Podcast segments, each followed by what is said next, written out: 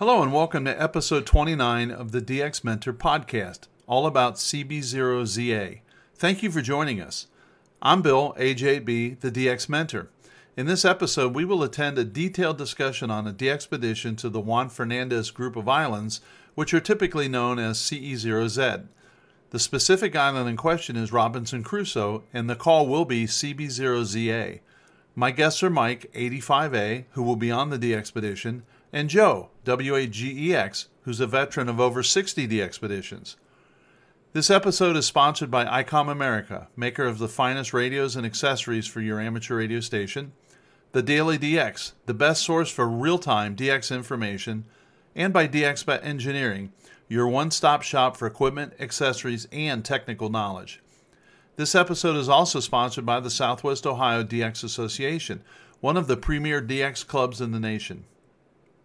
As you know, I was at the Orlando Hamcation last week presenting on Working DX.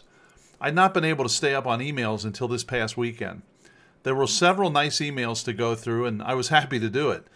Greg, N6ZUE, and Roger, W5AL, both had great comments about episode 26 on the CW Ops organization and all of the great work that Rob, K6RB, and his group does.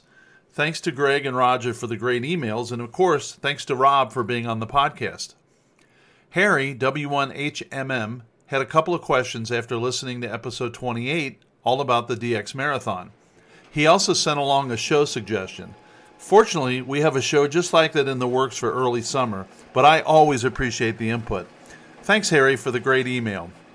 Finally, I received an email from Aaron, N6ACA, after working him on 15 meters. Thanks, Aaron, for the QSO and the comments. Good luck to you. Now, let's tune into our gurus and find out all about the Robinson Crusoe Island DXpedition. Well, good evening. I'm Bill, AJB, the DX Mentor, and welcome to our podcast. Tonight, I'm really excited to talk to Mike, AD5A. Mike's about to depart on a DXpedition, and I'm hoping, and I'm going to say this in front of everyone, that I can catch him when they come back. And then we'll find out how it went. So that's my goal tonight, but I'm going to let you fill in the details. But I'm excited. And Mike is an experienced DXpeditioner, and we're going to learn a lot tonight. So, but let's start it off with Joe, W-A-G-E-X. He's with us tonight. How you doing, Joe? Well, I'm doing fine, Mike and Bill. Thanks for the invite. It's always a pleasure to have guys like Mike aboard with us and find out what they're doing, where they're going next, and let's get started, Mike. So I'm Mike, ready. Tell us about yourself, Mike. How'd you get into this wacky hobby? And then especially not just working DX, but being DX. Well, it goes back to my teen years when I got into shortwave listening. Unlike many who did, there were no hams, there were no Elmers in my neighborhood. And so I was enthralled with DXing. And being able to hear Radio Peking and Radio Moscow and the BBC and Radio Australia in my bedroom with basically a whip antenna. And I just thought it was magic. And I did it, you know, up until, like we say in Boy Scouts, fumes, gasoline and perfume. And so I started then to drift away from it. Well, fast forward about 15 years, and my son was 12, and I came across some old QSL cards from my shortwave listening days. And I set him down, and I went through those. And I said, look here, I could hear this, this country, that country. I think I had 30 or so cards. He was fascinated and said, you know, hey, Dad, can we listen to some of those still. So I went out, bought a little shortwave receiver, and we sat down a few evenings and started listening to some DX stations and had a great time. And about that time, I was walking through a Radio Shack and saw W5YI's course. It said novices now have voice privileges. And, you know, you no longer have the conditional license. And I thought, wow, lots have changed since when I was thinking about it. So I bought the course and took it home. So the first night I plugged in the code tapes. And Michael, who's now at AB5EB, was 12, came in and said, "Dad, do you mind if I listen to those code tapes?" And I said, "Be great." You know, I thought it might last a day or two. Well, 4 weeks later, we got our license on the same day. No kidding. Yeah. Yeah. We got our novice ticket on the same day. I was KB5ILS. He was KB5ILT. And we buried ourselves in the hobby, basically. He was my packet cluster. We had a Drake TR7, and he would come home from school and just tune that band up and down, and find all the DX. Of course, everything was DX to us at the time. And long story short, we just grew in the hobby together. He's still AB5EB. When we upgraded to extra, I was AB5EA. And I did a lot of expeditioning under that call, and then got a vanity call in 96, and he elected to stay with his call. So that's how I got into the hobby. Now, I've been active ever since, and DXing was my first love. It took me 16 years to get #1 honor roll, and I just was focused on it, and something I enjoyed. You know, I do a lot of the challenge things now. I'm up to just over 2,900. Don't know if I'll ever make 3,000, but DXing was my first love. So in 1994, I went to we were living in Houston. I went to a ham fest, and I forget Dave's call. I think it was WQ5P, Dave Paperman. And Dave gave a presentation on IOTA. And they had the coolest certificate for 100 items, very colorful. It was just, and I said, I need one of those. I need to start chasing this IOTA stuff. So I did, learned a little bit about it, and found out that Galveston Island, just south of us, counted. So I got a bumper mount mobile antenna and headed off down to Galveston and got on the IOTA frequency, started calling CQ. We immediately had a pileup of Italians on 20 meters. And we were just amazed.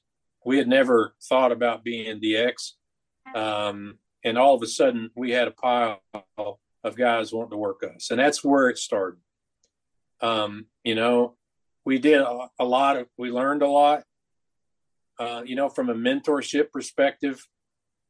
A lot of my hesitation to get into expeditioning was I wanted to go with someone who knew what they were doing. And that's not a bad idea.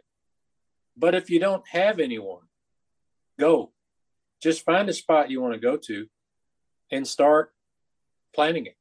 And, you know, you'll come across hurdles, and you just go and, you know, start small. Don't try to do anything fancy. You're going to make mistakes. That's how you learn. I once did an expedition in Alaska, an IOTA expedition. Got on the antenna, put up my, got on the station, put my R5 up, my R5 vertical, and the little black box had burned up from my last expedition, unbeknownst to us. I didn't take any extra wire to make a dipole with. I just had the one antenna, and everything was based on that. So you learn those things the hard way along the way. And but anyway, that started, and then the projects got bigger and bigger and bigger. We eventually did a brand new one in Nicaragua. We did a couple in Nicaragua.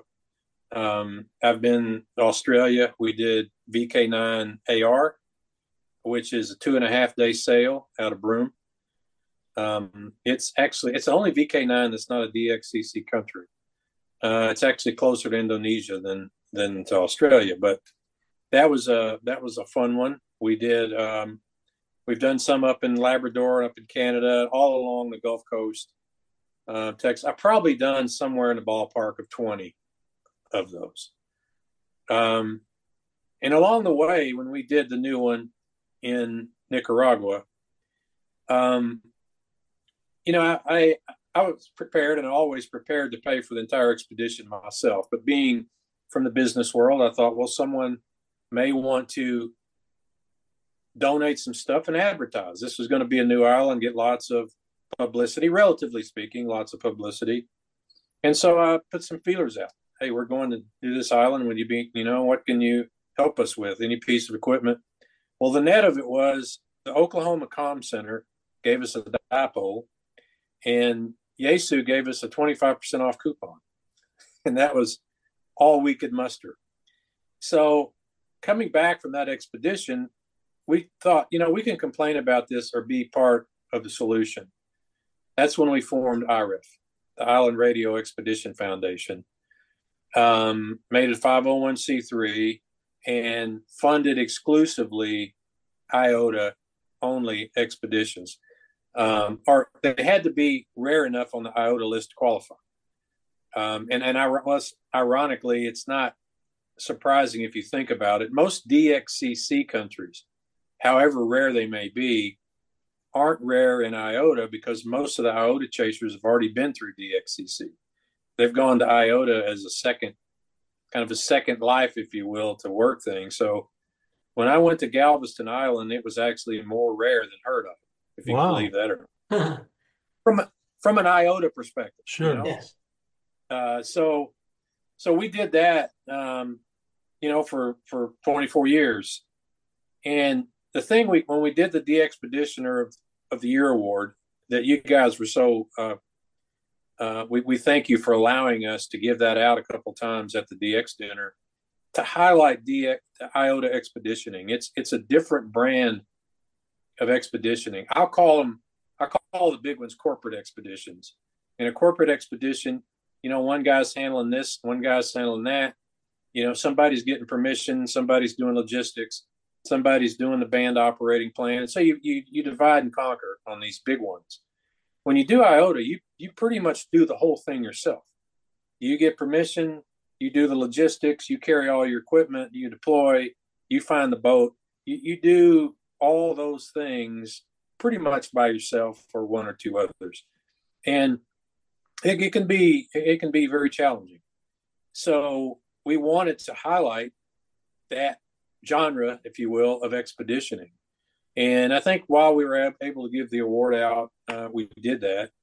But, you know, COVID came, all sorts of other things cut back on that activity, and funding models have changed, you know, with OQRS, you know, the kind of grants we could give, and our grants were not huge. We were giving between $500 and $1,000. They can raise that in OQRS pretty quickly. Rather than have to go through our qualification and follow our rules and QSL by the Bureau and all that kind of stuff. And so the requests became fewer and fewer. Mm-hmm. And we just decided probably it's best to close it down. So we did that about 3 months ago. But that's a long answer to a short question. But it's a good one. So of all the places you've been, where would you like to go back, and where would you never go back? The most interesting place and the most fun I had was VK980. I mean, that's probably as close to DXCC as you can get, a 2.5-day sail. It's an uninhabited island.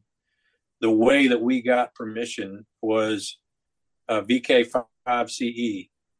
Craig, I think Edwards is his last name. Craig was able to get a permit going along with government biologists who are going to do some bird counts, check on nesting. They've had problem there with fire ants, make sure the fire ants hadn't come. They're going to do a bunch of work around that. And so he got permission for three of us, for three operators, to accompany those biologists. And so it was a pretty special island to get permission to operate from.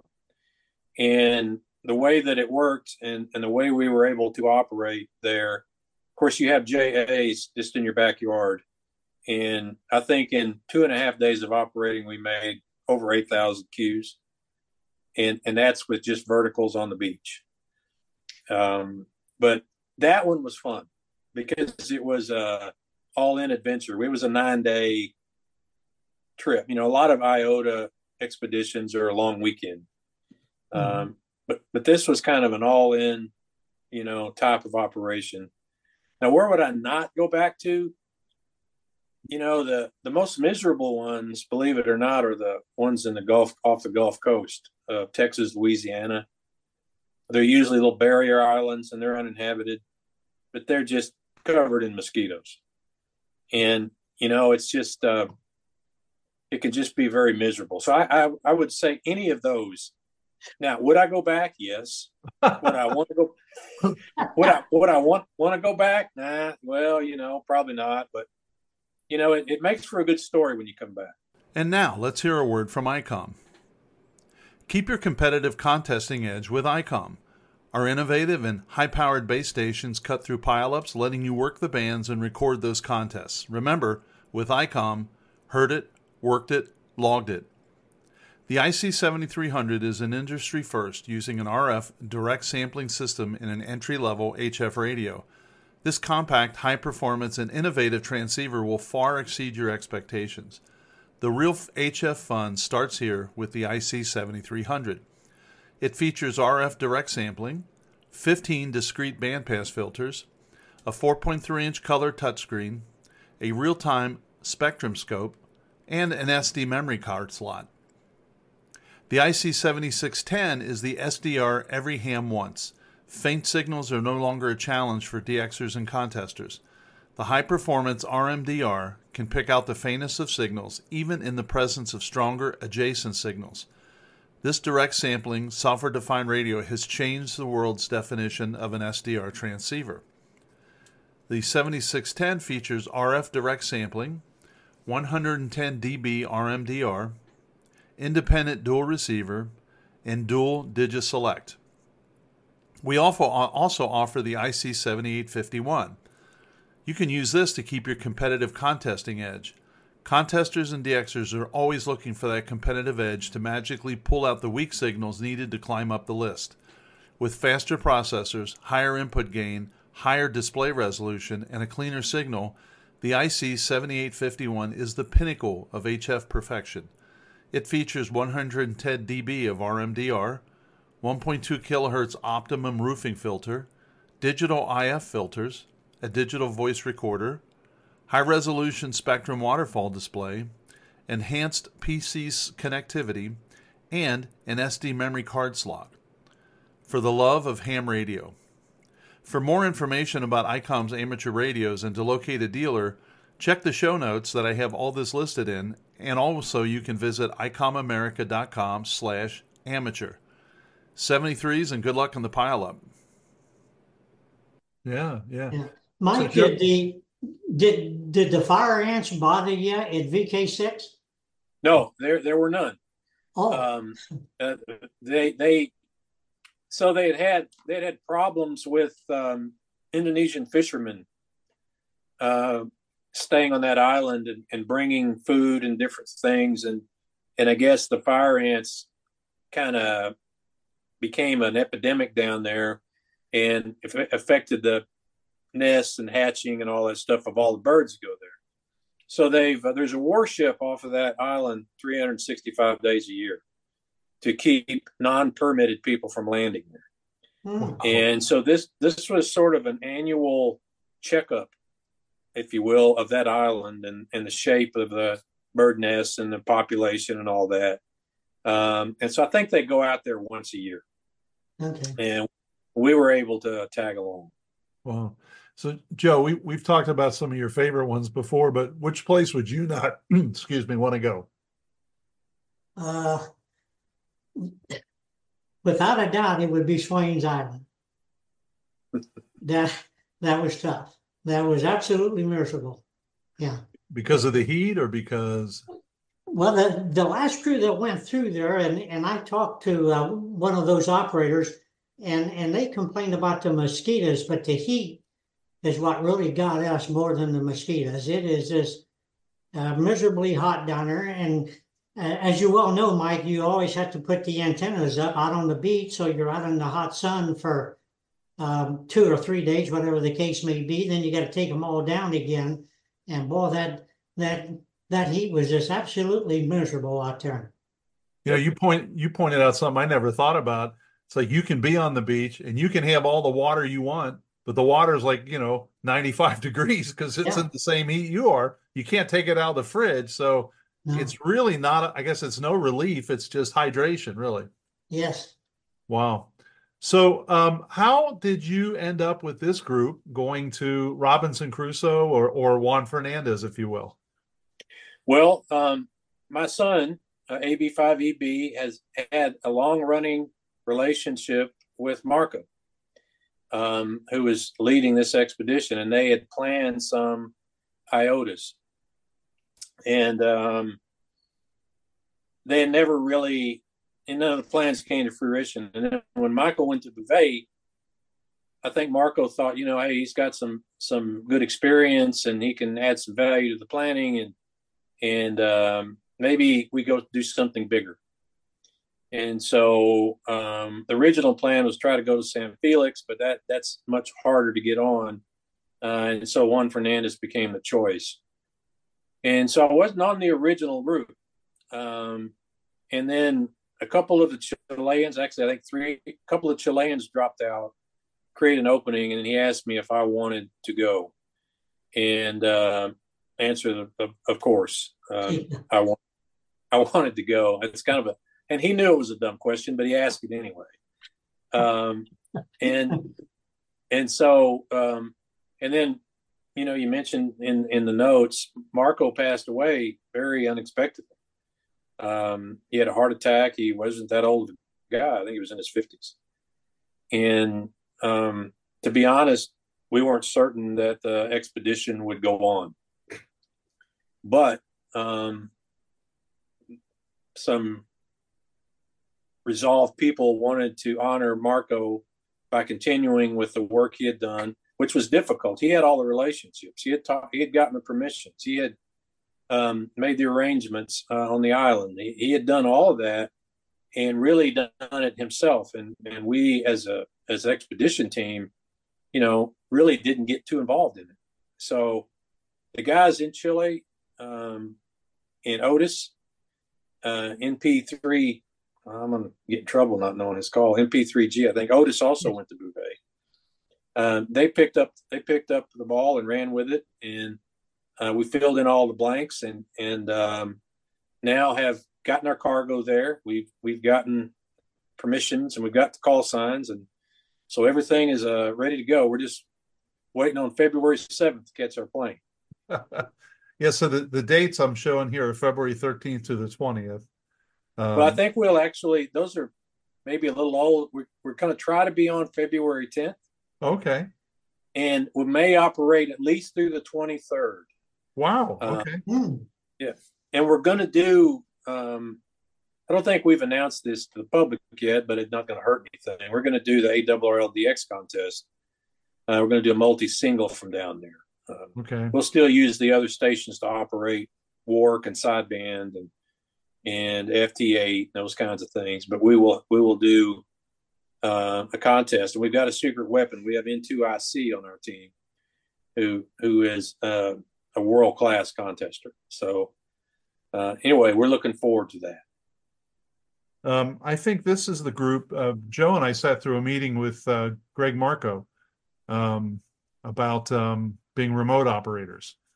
So I'm looking forward to that. I've never done that. I think it'll be a lot of fun. And actually just being part of hearing all this stuff is kind of cool.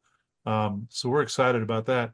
Yeah, I did mention the team leader. And I think what it does is it really underscores this isn't, you guys just aren't going to a park somewhere and setting up. I mean, every time you put a group like this together on a boat, on a plane, you know, you're taking some amount of risk. And I always say this, but like, you know, I'm sitting at home, and if I can't get you on 30 meters, I, you know, slap my fist on the table and dang, I'll try to give them tomorrow night. But then if I get you, now I go off looking for somebody else. But you guys got to take time to get there. You got to stay there. Then you got to get back. You got to equipment set up, equipment. I know, talking to Joe, it's got to be exhausting, right?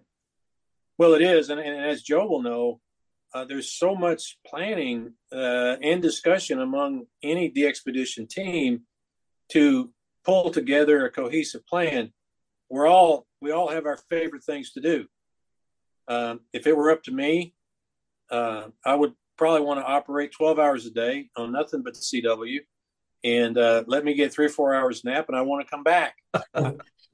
I don't really want to operate phone or FT8, and I just want to do my thing. Well, you've got to put those things aside when you go on a DXpedition. I mean, you've got to fill a role, and that role may include other modes that you may not be that great at or enjoy that much, but the expedition goals come first, you know, not your personal favorites. If we did that, it'd be hard to put a team together. Yeah. So you have to find a team that has some flexibility in their capabilities and willingness to adapt. Wow. I know, Joe, which one was it that you were on where everybody was just, it was like the top 15 people that applied, that was the team. So you didn't get to pick them ahead of time. You didn't get to. Oh, that was on Midway. So when we went to Midway, way back when, the Fish and Wildlife, they picked us, and the 14 of us made the team. It was not our team that we're accustomed to, Mike, where we all take our buddies and people that we're familiar with and the local doctor and so forth. But on Midway, we filled out an application, sent it in to them, and then they picked us.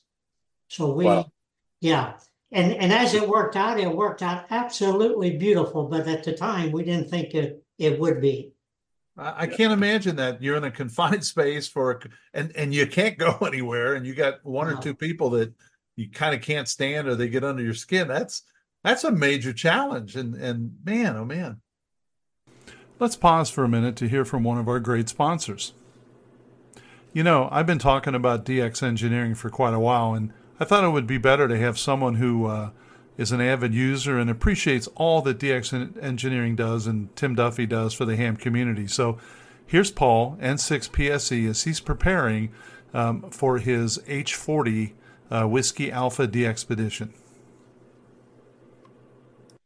You know, there's some really terrific organizations and companies out there that sponsor our DXpeditions that really, really bolster our abilities and really add to that success factor. Tim Duffy and the great folks at DX Engineering are second to none. Just amazing people. And when we contact them, they are very generous and really help us a lot. Thanks, Paul, for your honest reflection on DX Engineering and how they affect the ham community. And good luck on your upcoming H40 Whiskey Alpha DXpedition. So the other thing I didn't mention, and Joe mentioned doctor, my son is an ER physician. And so he was the doctor on the Bouvet expedition as well. So I'll have my own personal doctor on this. That'd be nice. Who did we? Yeah. Was it Don Greenbaum that we talked to a month or two ago? And he wouldn't think about going on a DXpedition now without a doctor. No, you're really asking for trouble. So did you know? I know you were invited, but did you know most of the team, or that you're going with, or some of them, or? I knew Otis from I met him a few years ago in Dayton, and then when he and Michael were on the Bouvet team, we'd go to Dayton. They'd kind of hang out together, and so I got to know him a little bit. N2IC, who I've known him, I was in WRTC this past year, and Steve London, N2IC, was there, and he's a very good contester. I didn't get into contesting much until after I retired, but I've sort of migrated to doing some of that. But those two guys, but other than that, no. But I've met some guys on this team that are extremely capable. And I've never known them before, but I guarantee you if I were to pick a team, they'd be on my team. We're only seven guys. So we're gonna be spread pretty thin, and we've got two stations to run now. We have the rib. It's going to be like our third station, running primarily FT8. So we'll have effectively three signals on the air at any given time. Okay. Two of Joe and I favorite guys, Hal, W8HC, Hal Turley, and Greg Marko, W6IZT. I know they're associated with this. And they're just tremendous guys. So yeah, they are. I got to meet Hal. We did a run through down in Melbourne, Florida, to set up and test all of our equipment, make sure everything worked, and our networking and all that stuff. And I met Hal there. Now Hal has trouble. He lives in West Virginia, in the little airport there. He has trouble getting out on time. He was 2 days late. Really? I wish we'd have known that. Yeah, well, they had to move the orange barrels and keep the trucks from going across the runway. So yeah. So anyway, he did make it. And we got to hang out and have a good time. Had a nice dinner and a couple beers. So, and I'm looking forward to hanging out with him more at the expedition. Yeah, I'm envious. He's a heck of a nice guy. So in your mind, how if we get together and let's say a year from now, if you look back on this DXpedition, how do you feel what criteria will you use to determine it was a success? Well, we actually had some discussion in our team about that today. What are measures of success? And I think from a DXpedition goal perspective, you want to fill as many band mode slots as you can for your audience. And that's how I look at it. I don't know if you've ever read any of Marty Lane's books about expeditioning, but that's how he taught me. This is your audience. And, his other advice is be loud. Yeah. You can't run a pile up, with a QRP signal. So I would say, to the extent that we could make guys happy who need us. You can always read your reviews by just looking at comments on the reflectors. Joe knows this. You come back. It's one of the things I always do. I come back and look up the spots. What do they say? And we're going to have a pilot. And so we'll have some real-time feedback on how we're doing. Are we in the right places at the right time? Are we leaving bands too early? Are we staying bands too long? And we'll adjust on the fly. The other thing is number of uniques. So in the contesting world, if I hear a little peanut whistle station, I just keep calling CQ. I don't have time to try to dig them out. I can work two or three people by the time I pull them out. But on a DXpedition, just the opposite is true. You dig those guys out. In a contest, I'm just Texas. I'm not anything important to anybody.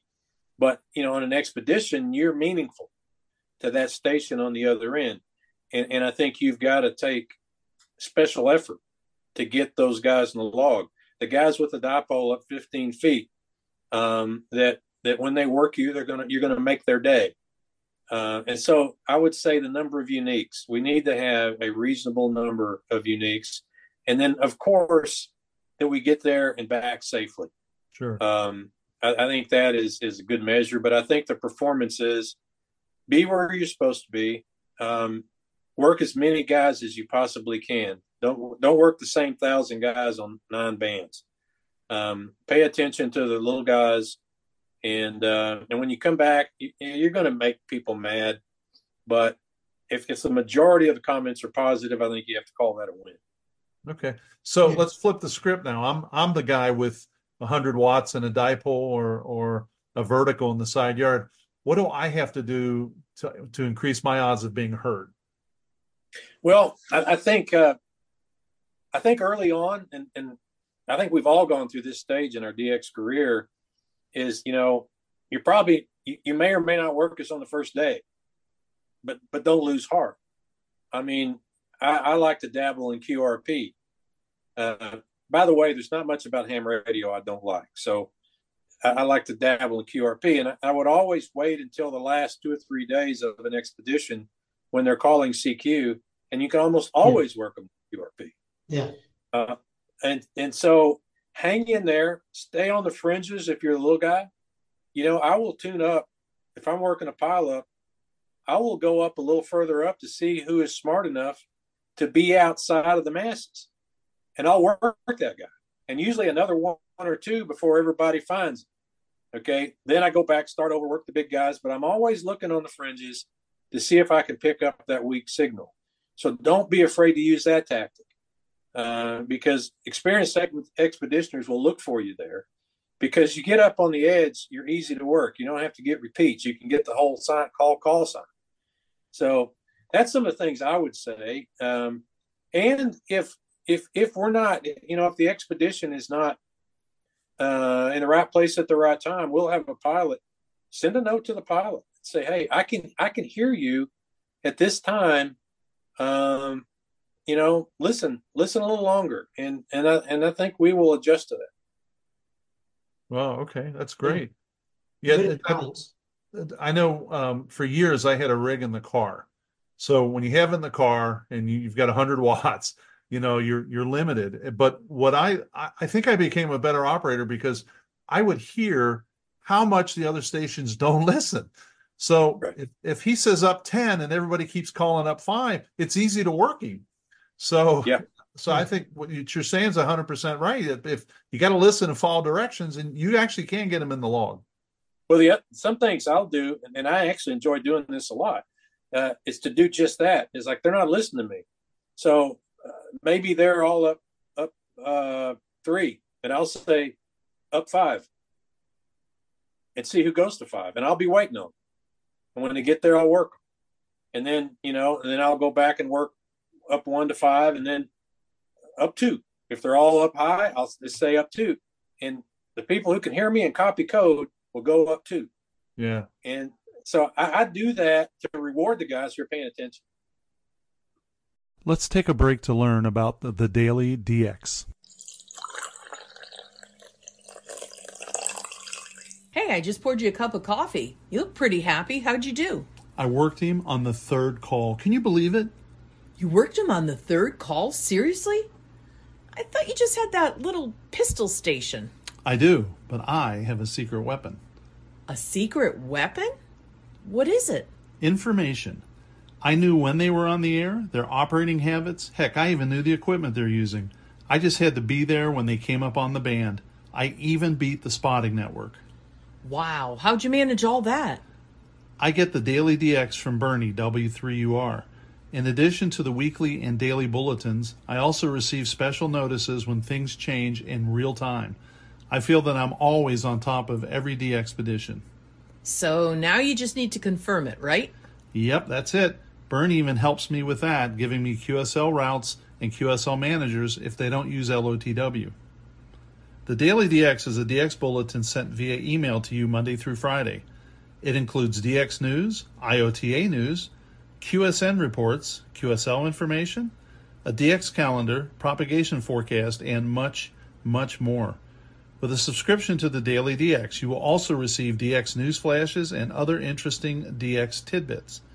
Bernie's been an integral part of my confirming over 300 entities and WAZ while operating a modest station. W3UR Bernie is the editor, a member of the DX Honor Roll, a member of the 3000 Challenge Club, as well as the editor of the How's DX column in QST. He is uniquely positioned to have his finger on the pulse of the DX community and shares this information weekly. Why not let Bernie be your secret weapon? You can get a free 2-week trial at www.dailydx.com. Now let's go have that cup of coffee and tune around. I'll have everything in the show notes, but how can we contribute, right? How can we, you know, send some money your way, $10, $15, whatever? CB0ZA.com, Charlie Bravo Zero Zulu Alpha.com, and there's our website, and there's a donate button there. And you know, when Marko passed away, all of the website passwords, all of his email passwords went with him. And so we went an extended period of time without the website up. And I think we probably missed out on a few contributions. We also went from a team of 10 to a team of 7. Now, there are some variable costs, obviously, plane tickets, hotel rooms, things like that, that we don't pay. But, you know, there's a fixed cost that doesn't change, and then you have fewer contributors. So, you know, and I would say, if you don't want to give up front, make us earn it. And if we give you a band country, if we give you something that you didn't have, think about think about helping us out. And if we don't do that, well, then don't support us. So, and it doesn't matter if it's $1, $2, $5. A lot of times, and you know, my wife says this all the time, but I'm going to repeat it. It's the thought that counts. You know, you took the time to go and help us out a little bit. Now, you know, we're not a huge budget expedition, but we're still in the $20,000 range. So, yeah, that's where we are. Yeah, it all helps. But yeah, but that's how you can do it. Go to the website and there's a donate button. So with the sunspots as they've been, things aren't going to cool off, you know, anytime soon. Do you see a trip after this one? Yeah. Okay. Where's it going to be, Michael? I can't tell you. Yeah, I can tell. Stay tuned to the next podcast. Yes. Yeah. Yeah. Well, let me ask you: will you be making a DXpedition in Dayton for the for Hamvention? I'll make it. I'll be coming to Dayton. We won't. I won't do one between Juan Fernandez and then. Right. But yeah, I'll be in Dayton. That's since I've retired, that's getting to be one of my favorite things, ham radio things to do. You know, I'm also in FOC, and a bunch of the guys go there to meet. I see island guys. I also now, I've done over 550 summit activations. Wow. And in fact, I'm going, leaving in the morning to do a trip through Eastern Oklahoma and Arkansas. Originally, I couldn't do tonight because I was going to be gone. Well, I think the high temperature up there today was like 15. Yeah. So I decided to wait a day. But Mike, I've got a good question for our listeners. What type of food will you guys have on the island?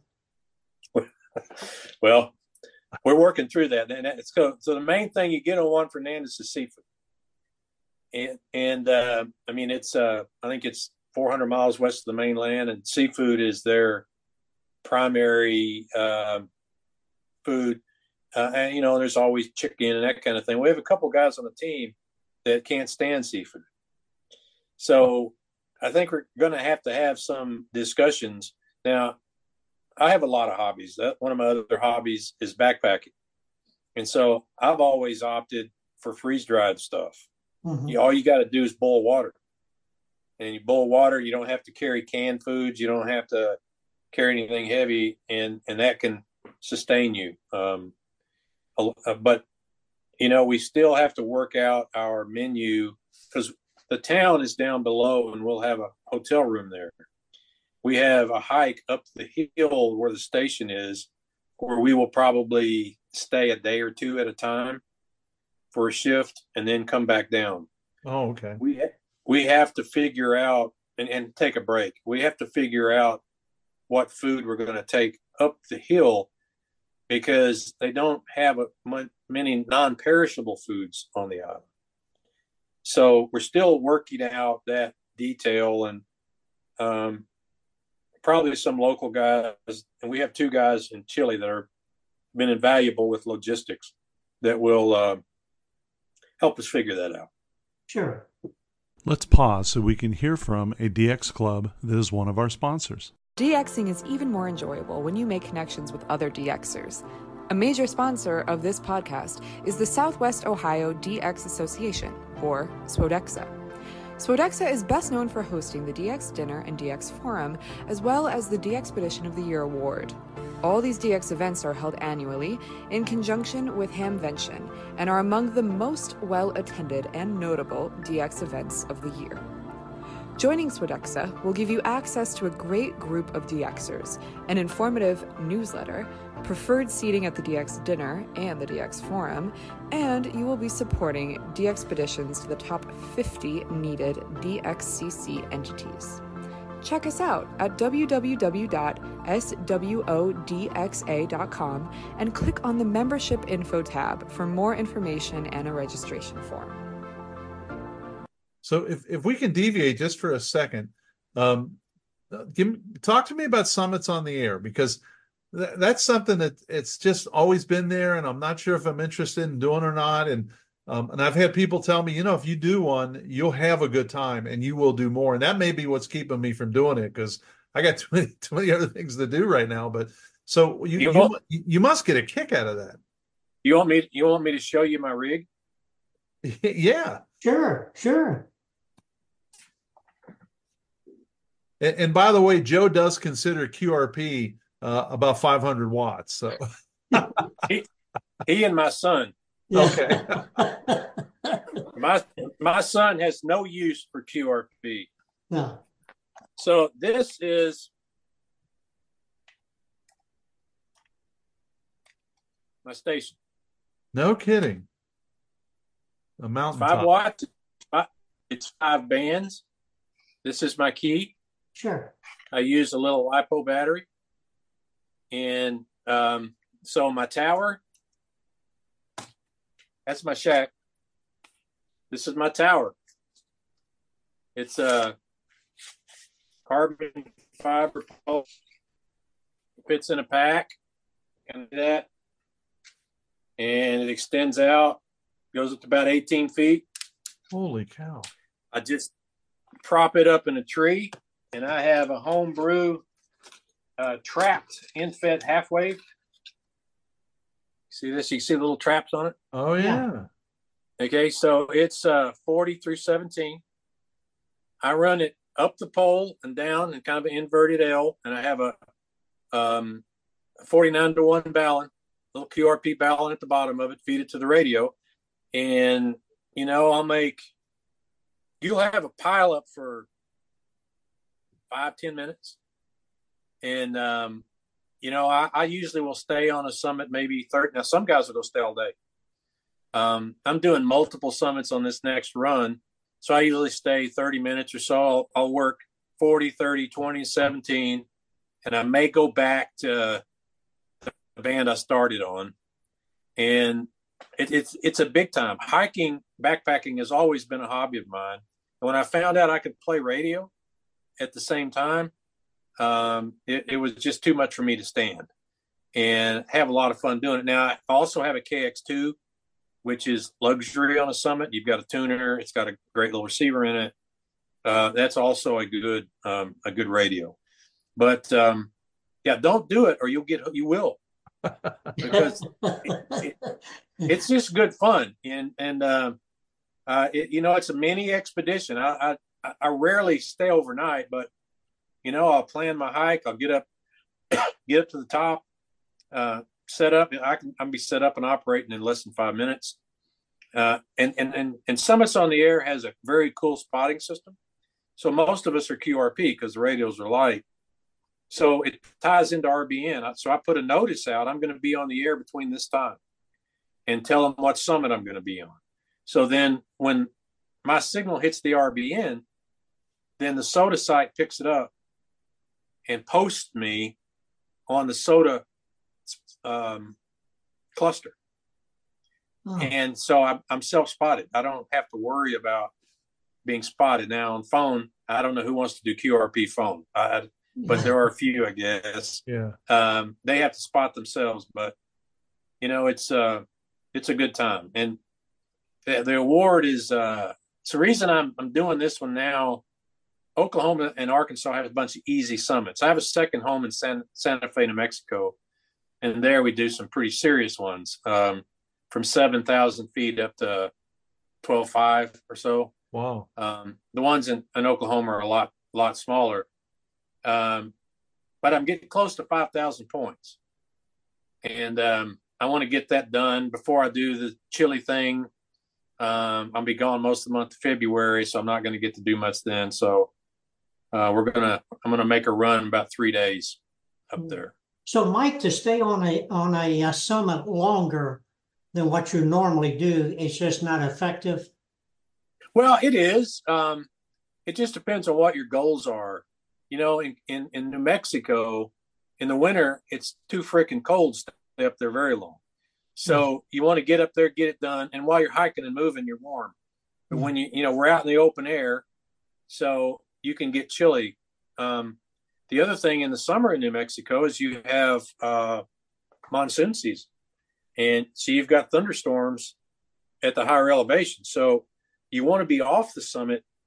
You want to be down below it by noon before those thunderstorms kick up. So now guys back east, and there's a lot of these summits are drive ups. You don't have to hike.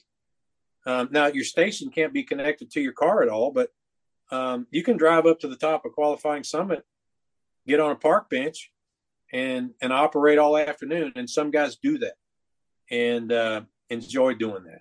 The other thing they do, there's a part of the award is called Summit to Summit, where if you're on a summit and you work another summit, that counts towards an award. Oh, so wow. They'll set up there all day and work other summits as they come up. So the other cool thing about it, there's no QSLing. You upload your logs, both the activator and the chaser, and you're done. There's no, it's all the honor system, no cards involved. It's all automated. They track your awards. It's all automated. It's really a joy for me as part of the hobby. Do you upload those to the Summit website or to LOTW? To the Summits on the Air website. Okay. And then that they have their own. Yeah, they have their own database and track all the awards and all that. Now I do upload them to LOTW separately. But yeah, for them to track it, you got to load it up to their database. Okay. So this may seem like a silly question, but are there POTAs that are also SOTAs? Yes. Okay. Yes, there are, if they're in a state park, it's a summits in a state park or national park. And there are many of those. You can double up. I've been on some of those. Now I need to admittedly catch on to some of this POTA stuff because it's getting huge. I should post on their site when I'm doing one of those, and I'd have probably 3 or 4 times as many callers, and I'll warm up to that one of these days and start doing it. But absolutely, you can have 2 for 1. Okay. I think kind of what you alluded to, whether it's FT8 or it's Summits or POTA, anything that keeps people active and on the air is a good thing for us. Absolutely. I agree with you 100%. Yeah. So, Joe, what did I miss? Well, I don't know. I went down through the list. I think you've covered it. All right. Yeah. Mike, anything you want to add or something you wanted to mention that we didn't talk about? Or? Well, I thank you guys for having me and thank you guys for doing this. I mean, I think there's so many different media today that we can take advantage of to learn. And I know that, I'm never, my career always sort of kept me busy. I wasn't much of a home repair guy. But I can go out on YouTube and fix most anything. And I think guys learning the ham radio hobby can shorten their learning curve compared to our day when we had to kind of, write letters and read books and you can go to club meetings. Now you can go to podcasts like this one and learn. And so thank you guys for doing it. And thank you for having me. Well, you're welcome. And boy, you fit this in. I mean, you're headed out in a few weeks and you've got your other activities and you got us in the middle. We appreciate it. Yeah. Joe and I'll be at the DX dinner at, obviously at Hamvention and also the DX forum. So, if you are able to get there, make sure you grab me and, I'm hard to miss, 6'9", about 340 pounds. So, yeah, he's hard to miss, believe me. Yeah, sometimes I'm carrying Joe around and sometimes I'm not. So, yeah, I'll be at the DX dinner. I try to do the contest dinner and the DX dinner, and my wife comes with me about half the time, and so this is I think a year she's coming with me, and she enjoys the dinner. So, okay, yeah, we'll be. Now, do you also have a couple of grandkids that are licensed? Yes. My 2 grandsons are licensed. And the youngest one got his general when he was 9. Wow. The oldest one was 11, I think. And he was a smart kid. They both studied online and took these practice tests. And the older one was always made mid-80s. Low 90s. We're pretty confident about him. But the youngest one, whose nickname is Boogie, by the way, he's been called that. He's been called that since he was a kid. Boogie is now 6'4". He's really, yeah. And so he was he was 9. And so Reed, the older one, comes out of the testing session and, how'd you do? Well, I passed. I made 88. And Boogie, yeah, he wasn't coming. He wasn't coming. We're all getting worried. He comes around the corner with a big grin on his face.